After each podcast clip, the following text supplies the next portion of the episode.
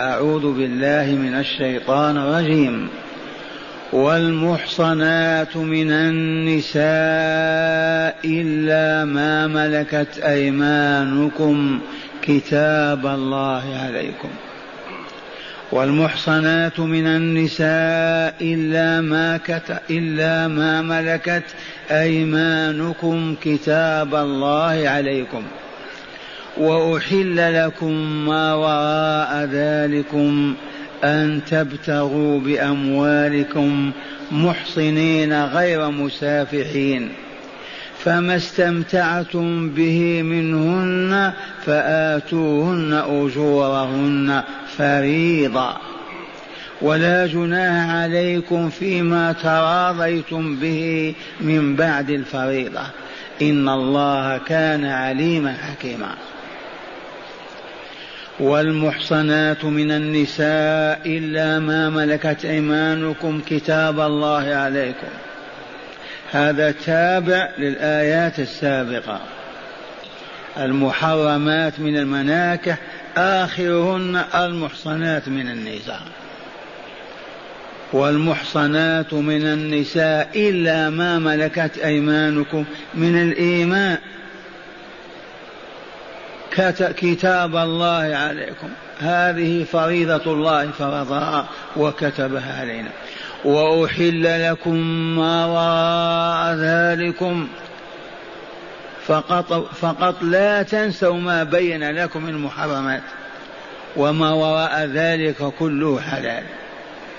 وأحل وقراءة سبعية وأحل لكم ما وراء ذلكم أن تبتغوا بأموالكم محصنين غير مسافحين، فما استمتعتم به منهن فآتوهن أجورهن فريضة، ولا جناح عليكم فيما تراضيتم به من بعد الفريضة، إن الله كان عليما حكيما.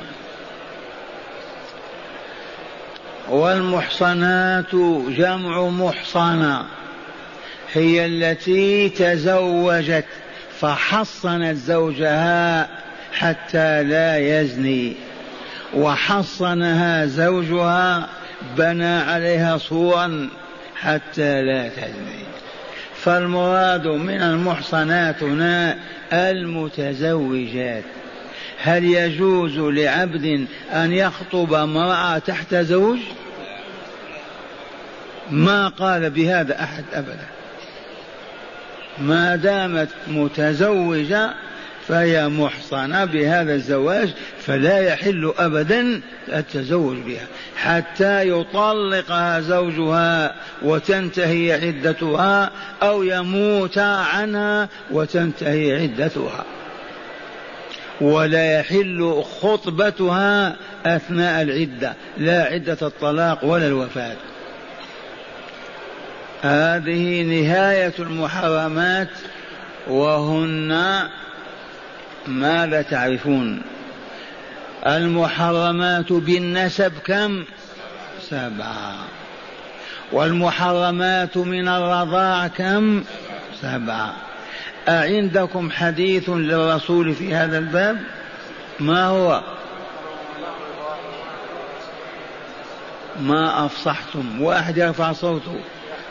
يحرم من الرضاع ما يحرم من النسب، 7 من النسب، 7 من الرضاع. والمحرمات بالمصاهرة كم؟ أولا زوجة الأب، عرفتم؟ ولا تنكحوا ما نكح آباؤكم. إذا تزوج الرجل بامرأة مات عنها طلقها، لا يحل لابنه أن يتزوجها، ولا لابن ابنه أن يتزوجها، ولا لجده أن يتزوجها. محرم. ثانيا إذا نكح الرجل امرأة لا يحل أن ينكح ابنتها من رجل آخر، وهي الربيبة. قال تعالى: وربائبكم اللاتي في حجوركم من نسائكم اللاتي دخلتم بهن. إذا تزوج الرجل امرأة وبنى بها دخل عليها ماتت طلقها، ما طلق ولا ماتت، لا يحل أن يتزوج ابنتها من رجل آخر أبدا، لقوله تعالى: وربائبكم اللاتي في حجوركم من نسائكم اللاتي دخلتم بهن، فإن لم تكونوا دخلتم بهن فلا جناح عليكم. امرأة خطبتها يا فحل ولها بنت أجمل منها وأحسن، فخطبت الأم ثم بدا لك أن تتركها، بل عقدت عليها بالقاضي وقبل البناء والدخول قيل لك إن لها ابنة حوراء، كيف تأخذ هذه الكبيرة تترك الصغيرة؟ فقلت: إذن طلقناها إنها طالق. فطلقت، واخطب ابنتها وتزوجها. لما؟ لأن الأم ذات البنت تحب لابنتها أكثر مما تحب لنفسها. تعرفون الأمومة وحنانها وإلا لا؟ ما تحزن ولا تكرب. لو طلقها وتزوج امرأة أخرى نعم لا الحق أن تكرب وتحزن، أليس كذلك؟ لكن إذا تزوج ابنتها تزغرد وتفرح. هذا التشريع تشريع من؟ تشريع العليم الحكيم. وربائبكم اللاتي في حجوركم من نسائكم اللاتي دخلتم بهن، فإن لم تكونوا دخلتم بهن فلا جناح عليكم. وإذا أنت خطبت الصغرى أي البنت، بنيت أو لم تبني، لا يحل أن تتزوج أمها. لما؟ لأن أمها كربت وحزنت وتألمت، كيف يخطب ابنتها ولم يتزوجها ثم يريد أن يتزوجني أنا؟ ما ترضى. سبحان الله العظيم. من شرع هذا التشريع؟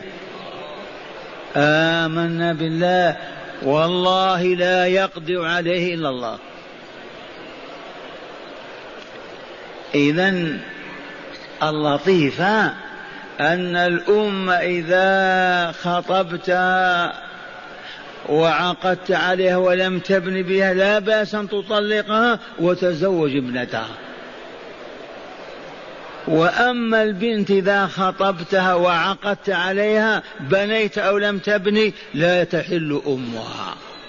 والله يقول: وأمهات نسائكم. أصبحت أمها ولا لا؟ وأمهات نسائكم. ومن المحرمات بالمصاهرة زوجة لبن. وحلائل أبنائكم الذين من أصلابكم، هذا القيد من أصلابكم. وحلائل جمع حليلة. من هذه الحليلة؟ التي تحللها ابنك وتزوجها، فهي حليلته. إذا مات ابنك عن امرأة تتزوجها؟ أعوذ بالله. إذا طلق امرأة تتزوجها؟ أعوذ بالله. إذا عقد عليها فقط وما بنى بها تتزوجها؟ لا.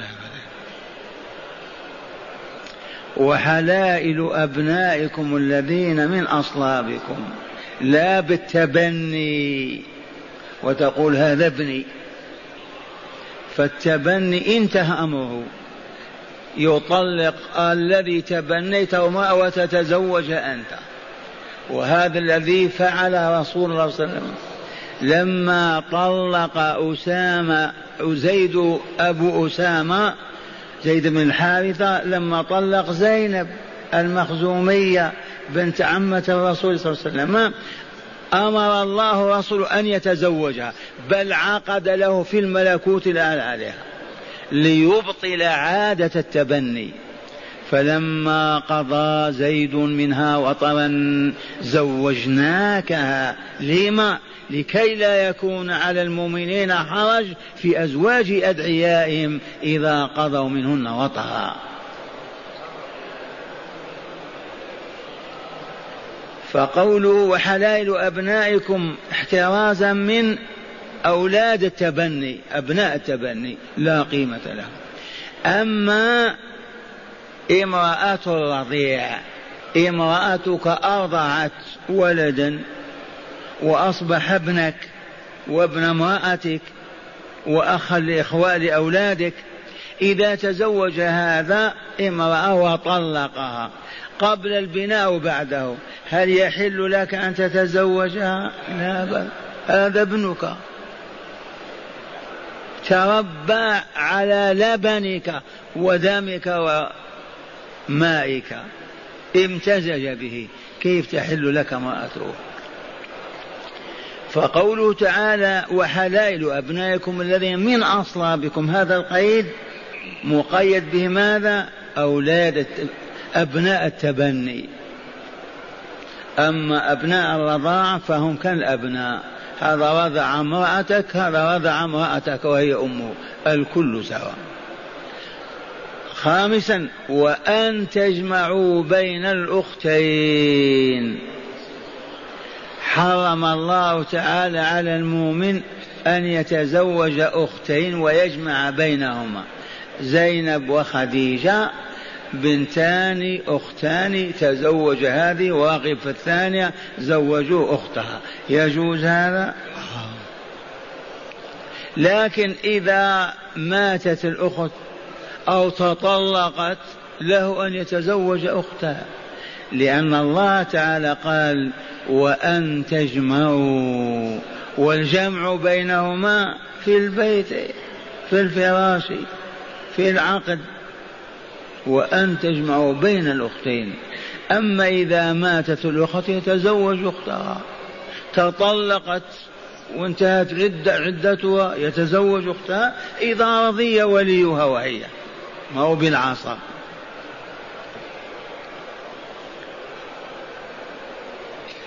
والنبي صلى الله عليه وسلم أضاف إلى هذا وهو مأذون له بالتشريع ولا لا، حرم الجمع أيضا بين المرأة وعمتها وبين المرأة وخالتها، لا تجمع امرأتين واحدة منهما عم للثانية أو خال لها، كالجمع بين الأختين ممنوع، الجمع بين المرأة وخالتها ممنوع، المرأة بين عمتها ممنوع. لما يترتب عليه من العقوق، هذه عمتها قد تحسدها قد تبغضها أليس كذلك، قد تعمل على أذاها تتضايق منها، إذن قطع صلة الرحم.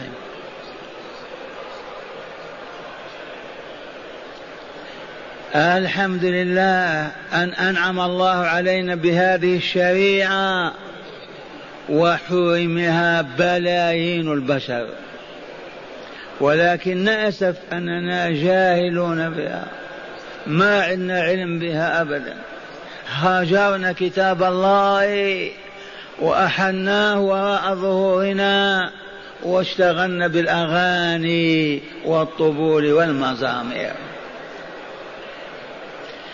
إذن وحلائل أبنائكم الذين من أصل وأن تجمعوا بين الأختين إلا ما قد سلف، الذي مضى في الجاهلية نسخه الله انتهينا منه، إن الله كان غفورا رحيما. وأخيرا والمحصنات، فهذه معطوفة على ما سبق، كم هي؟ سبعة أيضا، إذن سبعة بالنسب وسبعة بالرضاع وسبعة بالمصارعة. الحمد لله. نضع لكم أسئلة وإن نجحتم فزتم بالجوائز. أما موضوع المواريث نجح فيه عدد كبير، وأمس المسؤول عدنان وضع قائمة بأسمائي وقال اختر، يعني قرعة ما هو أوراق مكتوبة، فأخذت 5 قال نجحوا، سوف يعلن عن أسمائهم ويتهيئون للجائزة. ما جائزة حلوى وبقلاوة ولا طعام، جائزة علم. أما الحلوى تحدث في نفسك مرارة. إذن نضع لكم أسئلة في هذه وهي مهمة إن شاء الله. هيا مع الآية الكريمة: والمحصنات من النساء. ما المراد بالمحصنات من النساء في هذه الكلمة؟ المتزوجات، وإلا الرجل المحصن هو المتزوج، وإن ماتت زوجته يبقى محصن وإلا لا؟ يبقى محصن. المرأة متزوجة محصنة، وإن مات زوجها أو تطلقت محصنة ولا لا؟ محصنة. ولهذا لا بد من وقفة هنا. عندنا النساء والرجال صنفان: ثياب وأبكار، أو ثيبات وأبكار، أو محصنون وغير محصنين. فالثيب هي المرأة تتزوج وتطلق أو تبقى مع زوجها أو يموت زوجها، تزوجت وبنى بها الفحل وخلى بها، أصبحت ثيبا أي محصنة. لو زنت ترجم. الرجل تزوج طلق، ماتت زوجته شأنه، تزوج عقد ودخل على مرأة وعرف باطنها، نعم، أصبح محصنا. ماتت زوجته تطلقت شأنه، هو الآن محصن وثيب. قول ثيب وقول محصن. البكر من لم يتزوج ولم يبني بزوجة. إذن فائدة هذا أن البكر إذا زنى يجلد 100 جلدة ويغرب 1 سنة كما علمتم، كذا ولا لا؟ لما؟ لأنه بكر.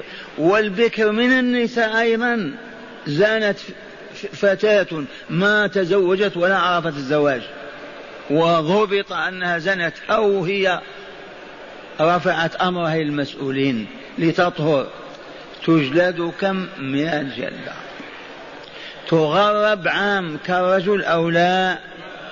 ينظر إذا عندها أقارب في الرياض مثلا وهي زنت في المدينة، تبعث إلى أقاربها إذا عند خالتها هناك أو عمتها من المحارم، وتبعد من المدينة 1 سنة. هذا مثال. فإن لم يكن لها من يحميها وتنزل عنده، كيف يجوز تغريبها؟ نرمي بها مع، لا يصح أبدا. أما الفحل لا بد أن يغرب، الإبعاد 1 سنة كاملة، وهو في الصحارى وإلا في الجبال. إذن المحصن والمحصنة إذا زنيا ما هو الحكم؟ الرجم بالحجارة. وغير المحصنين من الأبكار رجال ونساء ما الحكم؟ جلد 100 وتغريب عام للرجال للذكور، وللنساء إن أمكن. الآن قوله تعالى والمحصنات، هذه الجملة معطوفة على ما حرم من المصاهرة ولا لا؟ قال والمحصنات جمع محصنة، وهي التي تزوجت وهي تحت زوجها، فلا يحل لمؤمن أن يخطبها بالتليفون. أقول هذا الآن يفعلون وتأتينا الشكاوى والدموع. يبغضها في زوجها ويذكر لها عيوبه وهو من أجل أن تطلق ليتزوجها. هذا نوع من الهابطين اللاصقين بالأرض، ما عرفوا الله ولا آمنوا الإيمان الصحيح، أموات. فما دامت هي متزوجة وزوجها عصمته في يدها فلا يحل أبدا بحال من الأحوال أن تخطبها وتفصلها عن زوجها بالحيل وإلا بالهراوة لتتزوجها، حرام. هذا محرمة كالمحرمات بالمصاهرة. وقوله إلا ما ملكت أيمانكم، هذه عندنا معركة جهادية خضناها مع إيطاليا أو أسبانيا وانتصرنا وأخذنا السبايا من النساء والأولاد. لما نأخذ السبايا؟ لأنهم مات عائلوهم وكافلوهم وتدمروا، من يعيش هؤلاء الأطفال وهؤلاء الأرامل؟ نأخذهم لنربيهم فيؤمنوا ويسلموا ويكملوا ويسعدوا، لا نجمعهم ونصب عليهم البنزين ونحرقهم كما يفعل اليهود والنصارى والمشركون. ما يفهمون هذا ولا بلغوهم ولا عرفوه. أرامل من النساء وأطفال من لهم؟ فيجمعون ويوزعهم قائد المعركة على المجاهدين. تعرفون المجاهدين ولا لا؟ مجاهد واحد يزين الدنيا بما فيها لولا إيمانه، لولا يقينه، لولا رغبته في الله والدار الآخرة ما يقدم نفسه ضحية. فهو من أكمل الناس إيمانا وصدقا، أمانا وثيقا وطمأنينا. فيوزع عليهم ذاك العدد، يأخذون في تربيتهم وتعليمهم وهدايتهم، ما يمضي زمن سنة سنتين وهم مسلمون يهللون ويكبرون ويعبدون الله عز وجل. هنا من الجائز أن تكون واحدة من هؤلاء النسوة زوجها ما زال حي، ما مات، جائز ولا لا؟ لما خضنا المعركة وأخذنا الأسرى إذا قد توجد مرأة أو يوجد عدد أزواجهن أحياء فبس ما قتلوا في المعركة، شردوا وهربوا. هذه محصنة أو غير محصنة؟ محصنة، زوجها موجود وهي متزوجة، هل يجوز لك أن تتزوجها؟ هذه نص تعالى عليها بقول إلا ما ملكت أيمانكم، فإنها بمجرد أن وقعت في أيدينا أسيرة من جملة السبايا انقطع الزواج الذي كان بينها وبين زوجها، لا سيما وقد أسلمت وزوجها كافر، فلا تحل له. فهذه الآمة الزواج بها له شروط ستأتي في الآية بعد هذه. هذا فقط من باب التعميم. المحصنات محرمات لا يخطبن ولا يتزوج بهن، أليس كذلك؟ أي المتزوجات، اللهم إلا في حالة وهي أن تكون حرب إلهية وأسرنا نساء وأطفال ورجال، فهؤلاء يسمون مملوكات باليمين، كذا ولا؟ يجوز التسري بهن بلا خلاف، لكن والنكاح اشترط الله له شروطا ستأتي. التزوج بها أي بالأمة المملوكة بشرطين اثنين كما في الآية الآتية. تبهتم غدا إن شاء الله. الآن فهمتم معنى قول ربنا تعالى والمحصنات من النساء إلا ما ملكت أيمانكم، استثناء ولا لا؟ فهذه التي زوجها كافر وقعت في المعركة وأخذنا أسرى يجوز التزوج بها، ليست من المحرمات كالواحدة والعشرين السابقات. ثم قوله تعالى كتاب الله عليكم.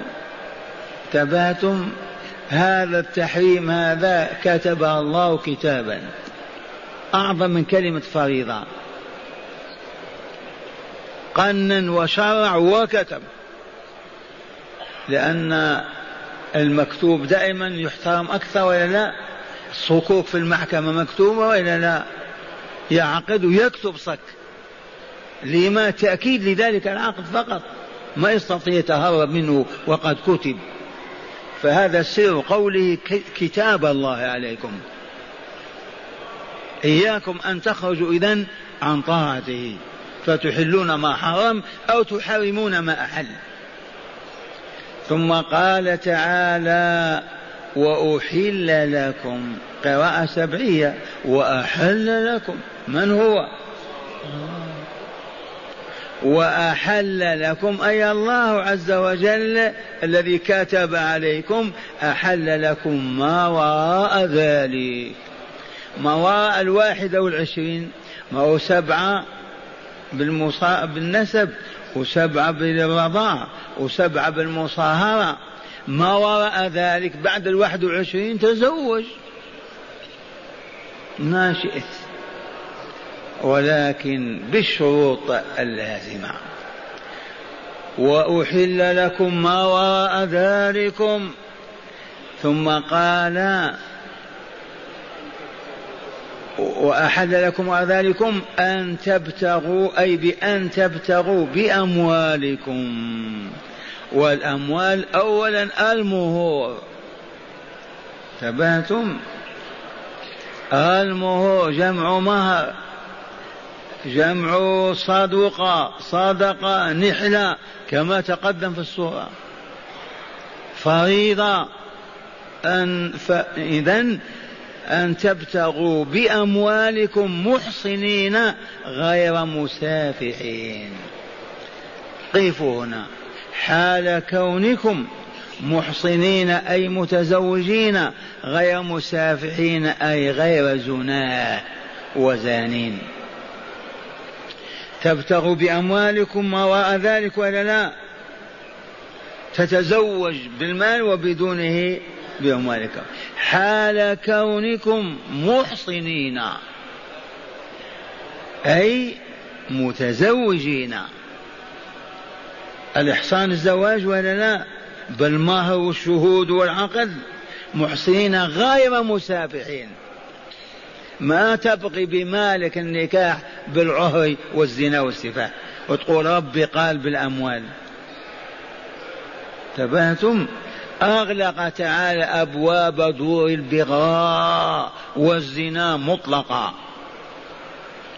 تأملوا وأحل لكم ما وراء ذلكم بأن تبتغوا بأموالكم التي هي أموالكم، أو تسرق وتتزوج أو تغتصب وتتزوج بها، بأموالكم حال كونكم محصنين غير مسافحين، أي حال كونكم متزوجين بالمرأة، لا زاني بها وتعطيها 1000 ريال وإن لم يرى.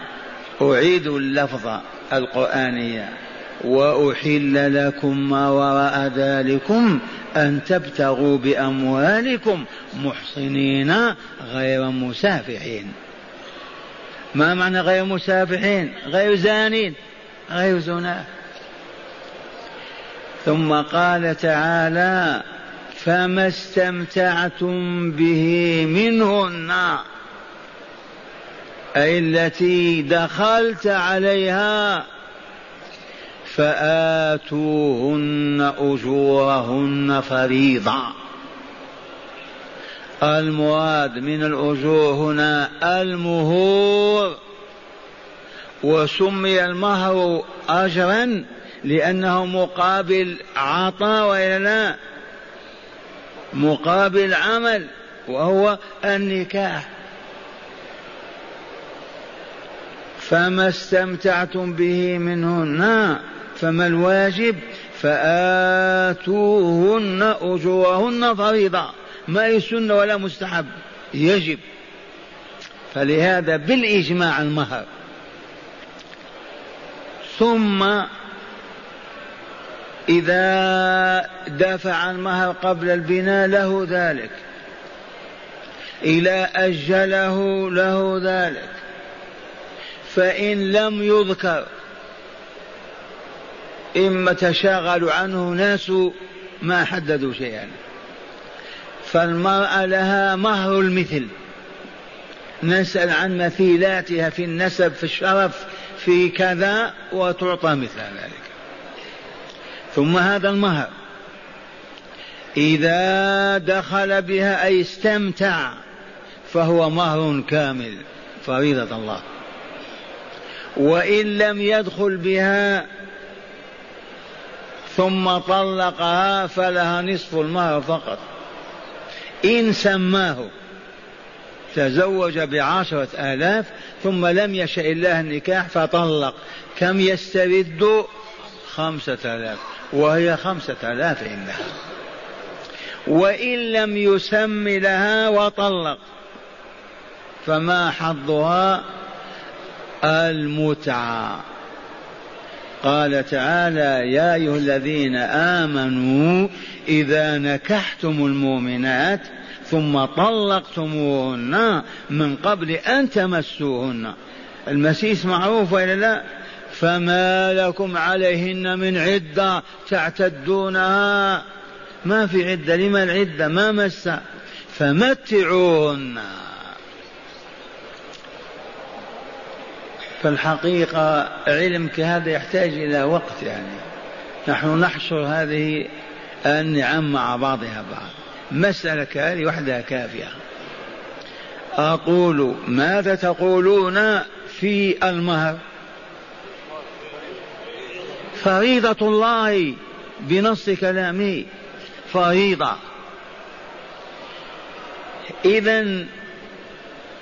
إذا كنت قد استمتعت بمن تزوجت بها وفرضت لها 20,000 وبنيت بها، خلوت بها، مسجتها، ثم طلقت، كم لها؟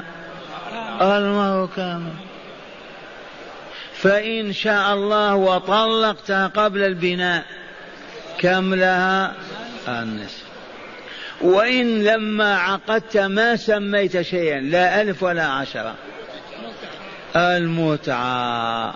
ما المتعة هذه؟ بحسبك. إذا كان راتبك 1,000 ريال ماذا تمتعها؟ 100 ريال مثلا. وإذا راتبك 10,000 متعها 1,000. لا بد من مراعاة حال الزوج، إما أن يشتري لها بغلة تبهتم، أو يشتري لها خادمة، أو يشتري لها كذا صوار من ذهب. المهم يفرحها، يمتعها، لأنه طلقها وهي غير مسؤولة عن هذا، هو الذي طلق، كذا ولا لا؟ إذا ما دام ما بنى بها ولا سمى لها مهر يمتعها أو يمتعها بما يكون حقيقة متعة، سرير، فراش، كذا ولا لا؟ بحسب الأحوال. الآن أحسن سيارة، ما في بغلة، لكن السيارة من يسوق لها؟ إذن ما يحتاج. أحسن خادمة. إذن فما استمتعتم به منهن فآتوهن، أعطوهن أجورهن فريضة. ثم قال تعالى: ولا جناح عليكم فيما تراضيتم به من بعد الفريضة.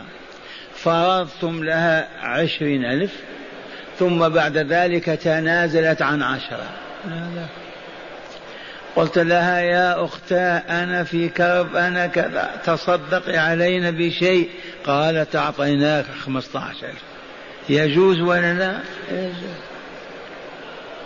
برضاها، ولا جناح عليكم بعد أن تدفع الفريضة بكم وتعترف بها بعد ذلك، لا جناح لا إثم عليكم ولا تضيق فيما تراضيتم به من بعد الفريضة.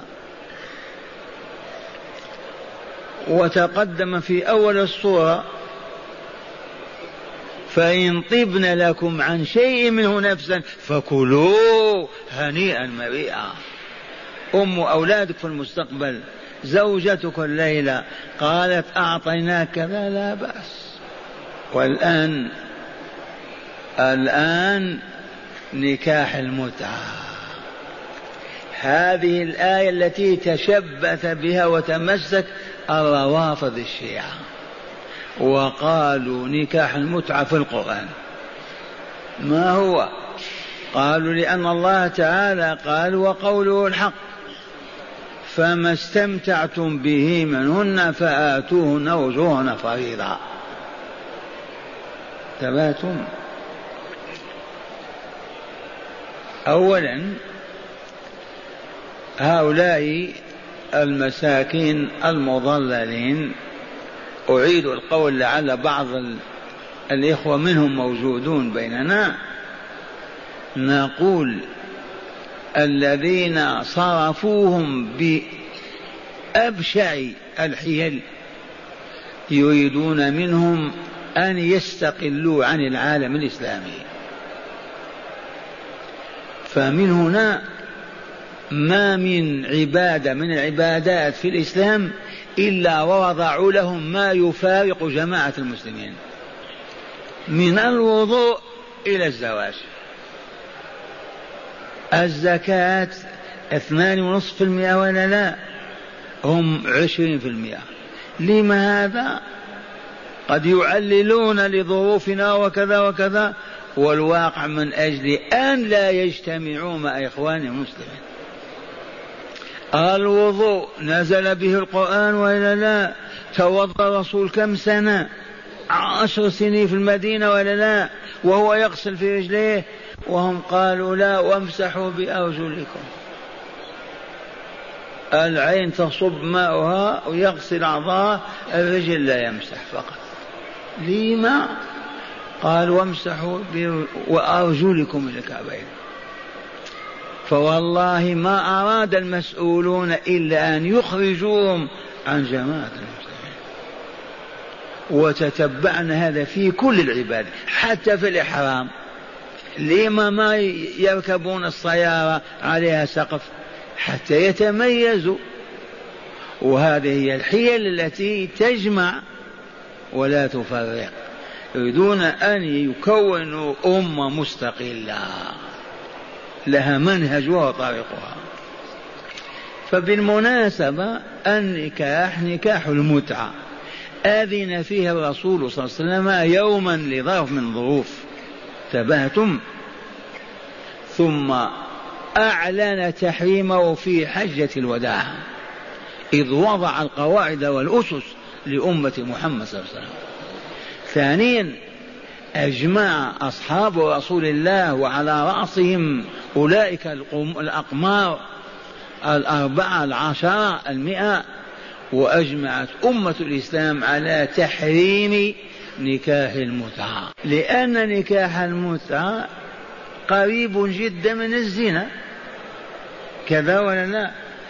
الزنات الذين يزنون في دور البغاء يدخل على الزوجة ويعطيها 1,000 الحسبة، ما هو مكتوب على الباب الليلة 1,000 وإلا 10، ويقضي شهوته ويخرج.